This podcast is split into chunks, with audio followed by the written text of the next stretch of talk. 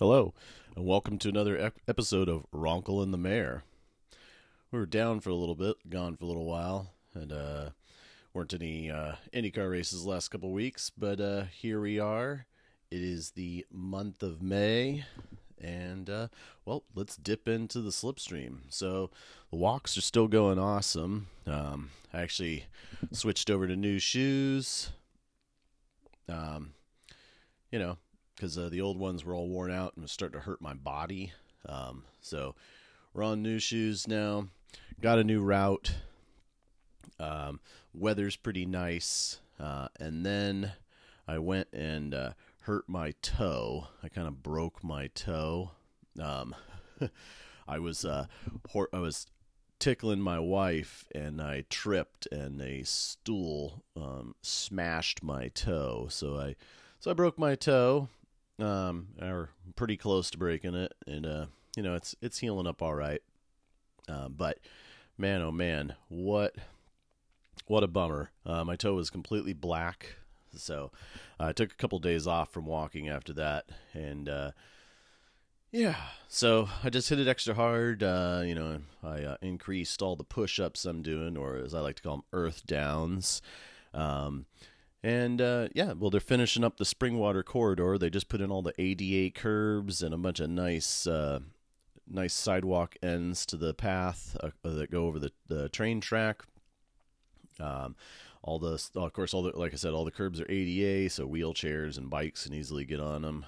Um, and then a surprise uh, from the planting, uh, they they went the city came along and planted what i can tell it has to be 50 trees um, just in the little section by my house. Um, so that was unexpected. I knew they would do replanting where they took out the trees and shrubs by some people's houses but along this whole quarter mile uh, section of the corridor uh, we now have dozens and dozens and dozens of trees. And so i was pretty excited about that because uh, well i live across the street from this meadow that they they put a bunch of trees in. So, um, yeah, lots of little tiny birds and wildlife and uh, lots of shade. And yeah, so it's pretty nice. Uh, weather's getting pretty great here in Portland. It's going to be 90 again today. So I'm uh, setting up my new barbecue and uh, got all my patio furniture all broken out. So I'm just like some corny uh, barbecue commercial on TV. I'm all ready for uh, winter. Excuse me. Um, yeah, let's see what else was going on. Uh, the Share-It Square people are all ready to paint in a month, and uh, you can see that they've cleaned up the uh, surroundings of the intersection. And uh, like I said, there will be two other street paintings in the neighborhood this year. Um, let's see. This week was a big week here in the state of Oregon. Uh, so I was part of the Red for Ed March, uh, Wear Red for Education, and I was in Medford helping my wife coordinate that event and there were, there were tens of thousands of Oregonians that came out to support teachers. And uh, basically, in Oregon, we have huge class sizes, some of the biggest in the country, and there are not enough support staff, librarians, nurses. Uh, you name it, and school counselors. And so this was a big walkout for many districts. Some did it after school, but uh, basically a statewide walkout in support of uh, teachers and schools. Uh, we need our funding back. And so, in uh, in that same period of time, the uh, Senate Republicans in Oregon went into hiding. Uh, they're doing a quorum, I believe it's called. So they can't be found. The marshal can't find them, and they won't vote in the new uh, bill for education funding, uh, which is an interesting stance to take in uh, this current political atmosphere. So. Uh, in Oregon, we have a supermajority in the House of Representatives for the Democrats, and it's really close in the Senate. And in Oregon, we have a Democratic governor and a pretty left leaning populace, uh, cons- um, especially here in Portland, where half of the state lives. Um, yeah, so that's what we're dealing with in Oregon. So um, that was a pretty big event. I was pretty pumped about it. Um, even in Medford, which is a little more conservative than here in Portland, um, 500 people showed up at Alba Park, which uh, I know as Library Park because I grew up in Medford. But uh, yeah, great event, and uh, that's what I did early this week, and yeah, saw a lot of saw a lot of great people, and uh, well, it just rem- the warm weather just reminded me one more time that it is May, and it is time for IndyCar. So May is here. Let's uh, transition over into it. There are 36 entries for the Indy 500, 33 spots. So uh, th- at least three people will be getting bumped. Um, the Indy the Indy GP, the Grand Prix, is actually today at 1:30 my time. Um, there'll also be uh, Indy uh, the Indy Lights Freedom 100 is this month, and then qualifying uh, for the 500. Uh, so basically, there's lots of track action at IMS all month long. Um, there's supposed to be two big announcements happening. Um, they said they were game changing announcements that would be announced uh, at IMS um, during the 500 week. Um, but we heard during um, the Long Beach Grand Prix that Porsche bowed out as an OEM, an engine manufacturer. Uh, but because the rumor is because IndyCar does not have a hybrid technology as part of their formula, um, and maybe they don't going forward. Uh, something that I actually think they need. I don't care what it costs the cars. You need relevant technology in every racing series, and IndyCar is the last of the big series without hybrid or electric technology. Uh, so that would be good. Uh, we I did hear though that Porsche, Porsche GT um, series they may become an undercard and sanctioned by IndyCar, and that's a pretty popular GT series. So with MX5 Cup um, and Porsche regulars and the road to the regulars, uh, road to Indy ladder series and super trucks, and possibly adding back in the GT America guys, there could be some pretty good undercards for uh, IndyCar next year and going forward. Uh, it also looks like they're going to get back into doing more shared weekends with IMSA uh, which just makes sense. There's so many crossovers and drivers, and, and, nowadays even many of the teams compete in both series, so uh, it just would make sense. Uh, to have them together. Plus, these doubleheader weekends are, are the best value for fans. Uh, you don't want to have to go back to the track two weeks later to see one separate series. Um, and I realize the series is probably not as beneficial to them uh, initially, but over time, you just want all those eyeballs on you at the track, and you want people buying your stuff and seeing you on TV. So the best bet, and especially since motorsports are struggling globally, um, is to get is to band together.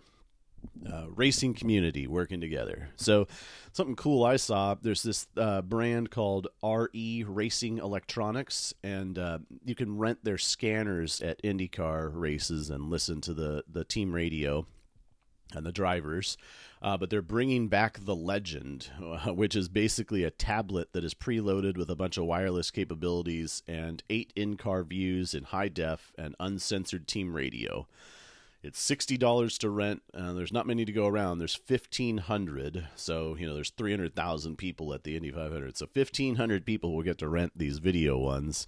Um, so I'm guessing that uh, they have first dibs on bandwidth because uh, I've been to the Indy 500 and internet was okay, but if they're going to rent you this device, I'm guessing that you're, you're, getting jumped in line when everybody's trying pressing the broadband trying to get uh, get online.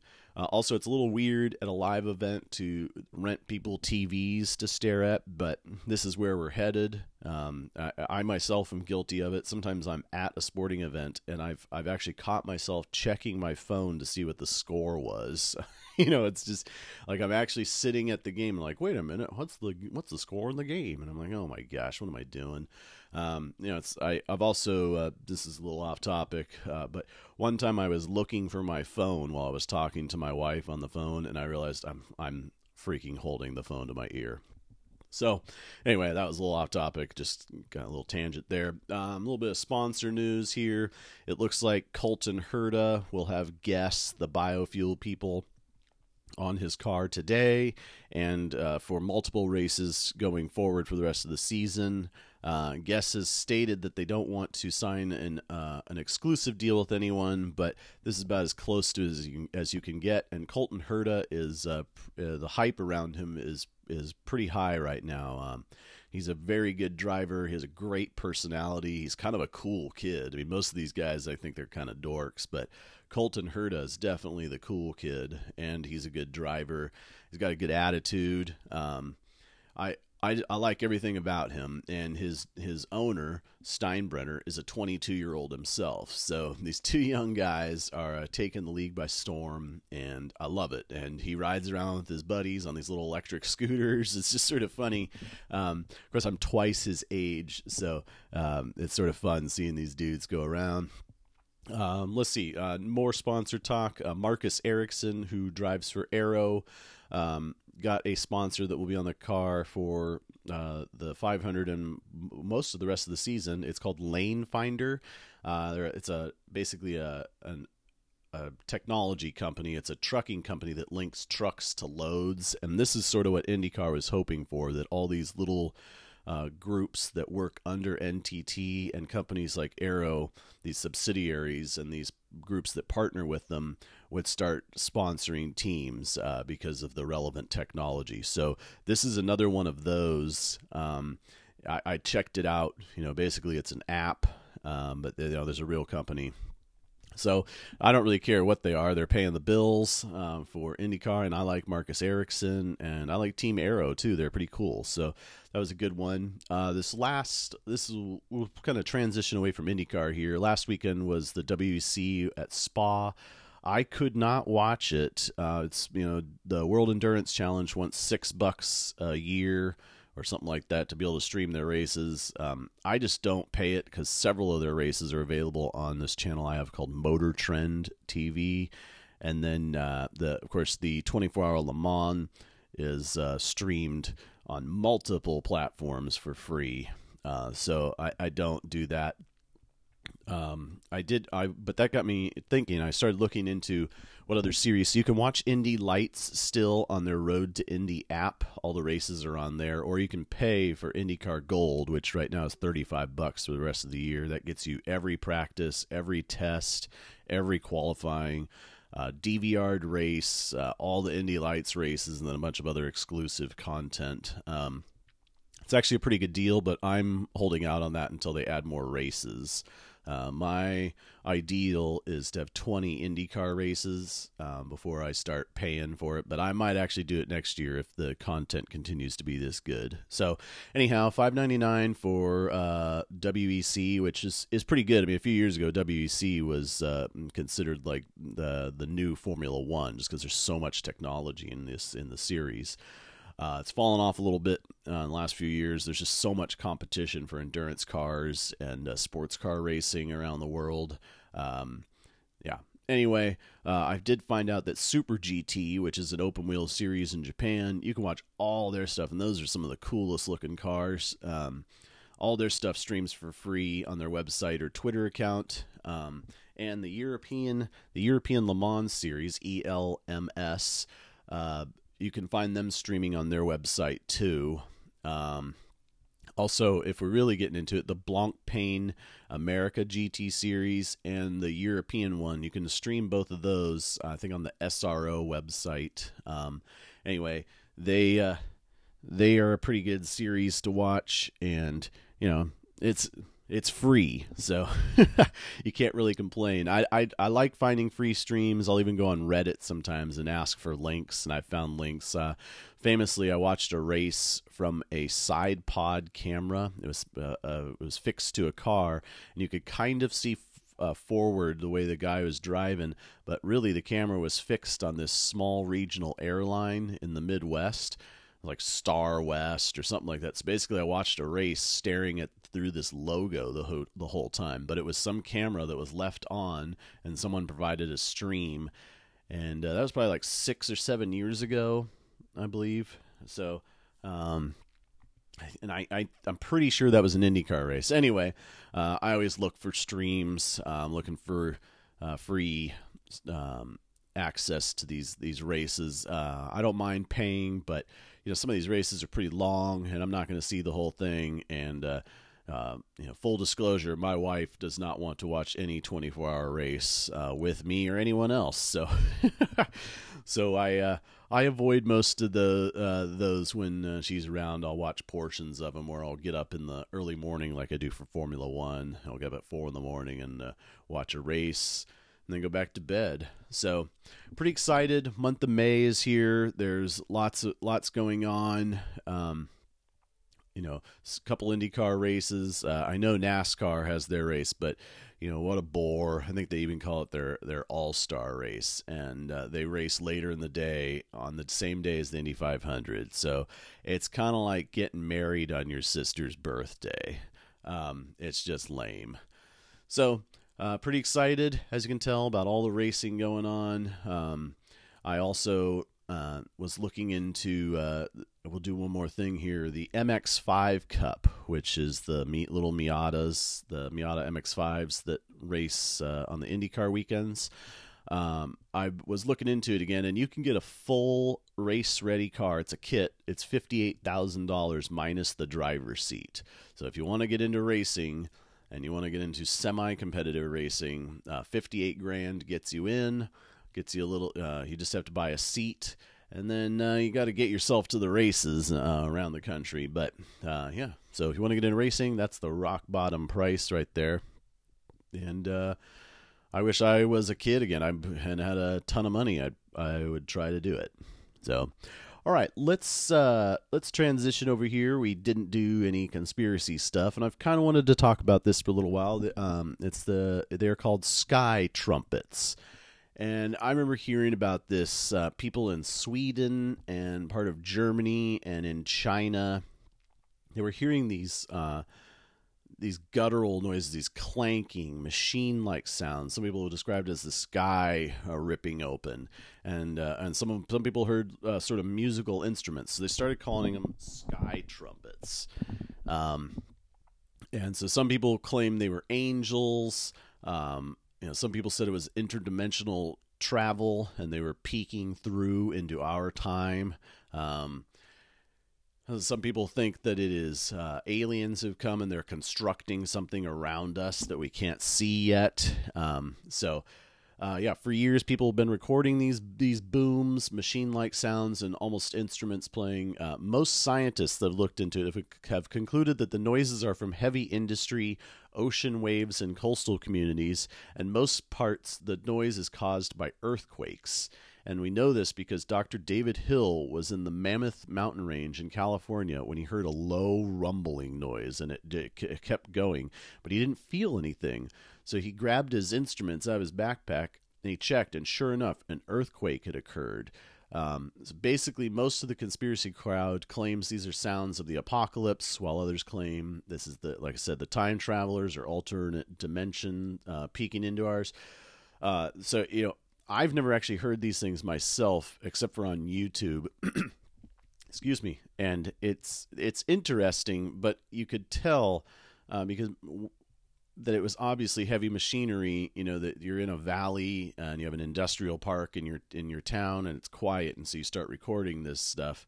Um, so you know it's either natural causes, uh, man-made, or it's the end of time and space people traveling interdimensionally. So you can decide for yourself. Most of the videos have some interesting sounds, but since we're all still here, I think it's safe. Um, I'm not afraid of sky trumpets. It's just another one of these strange things that people pick up on. Um, they aren't able to let it go. Um, and it, you know, it's not really a conspiracy. It's sort of just a, an interesting thing. Um, but I do love how the extremes always are the ones that take hold in these little stories. Uh, so of course it's someone building some sort of structure to encage the earth. Um, I read so many crazy things. Um, and you know the people that are really crazy are also the flat earthers and they're also you know like trump voter um, stuff like that. So yeah. Anyhow that's what sky trumpets are. Uh, i have not heard them myself. I've listened to a lot of the of the recordings. Most of them are video recordings of course um, and then you're just hearing this sounds. Um, it's a little eerie. It's a little creepy. Um, but you know once you really think about it it's it's it's nothing. Um, i get up early in the morning sometimes and listen to i can hear the trains whizzing around off in the distance. So i just imagine that's uh, similar to what these guys uh, are hearing. So yeah that's it for conspiracy. Uh, let's go transition here. So last night i was watching um, nba playoffs and again, you had to hear about James Harden, and they referenced Wilt Chamberlain, and um, then Steph Curry and Mount Rushmore, and both of them are excellent players. Uh, I don't know if they're all time greats, and and in fact, if uh, for Steph Curry, I, I don't think he's an all time great. He's a very good player, but there is nobody who would take um, him over some of the all time point guards. Nobody that wants to win anyway. Um, Magic Johnson would eat his lunch. Um, it just it doesn't make any sense in a in a league now where defense is not played that this guy throwing up shots from half court could could be that great. So he's a very good player. I just don't really care for him either, so my opinion's a little jaded. I don't like James Harden. I felt like he was a better player overall earlier in his career. Now he's a guy that shoots 40 shots a game. Um, it's just kind of boring. I don't like volume shooters. I like team basketball, which is why I'm not a Warriors fan. But their games, most of their games are pretty fun uh, until they get into chuck up mode. So my gripe is I'm tired of Steph Curry, Westbrook, and James Harden being compared to Wilt Chamberlain. Uh, Wilt Chamberlain would destroy these fools. Um, and just for posterity, I think all available resources should be diverted to bringing Wilt back Frankenstein style from the dead to correct this wrong.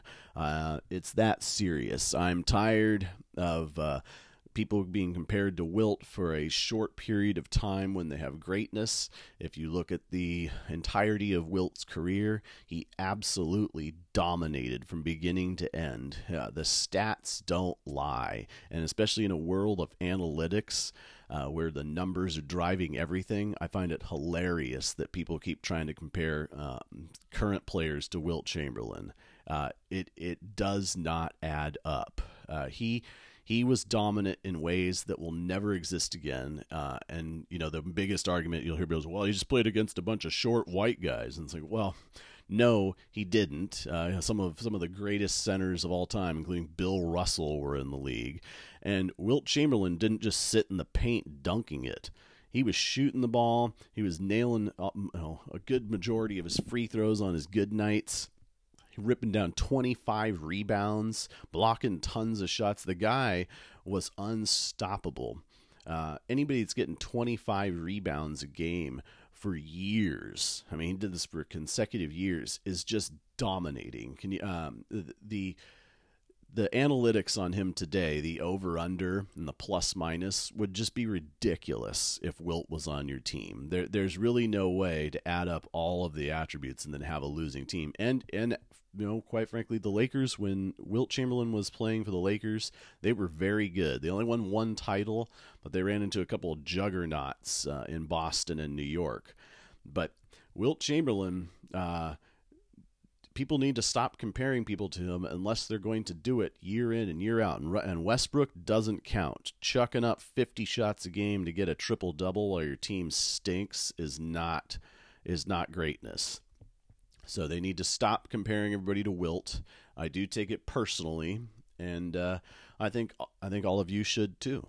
So that's my gripe for the week. Um, yeah, I'm still pretty excited. Got IndyCar here in about three hours, and uh, it's going to be awesome. So, all right, hey everybody, uh, glad to be back. Thanks for uh, thanks for dipping into the slipstream and listening. You can find me on Twitter at Ronkel.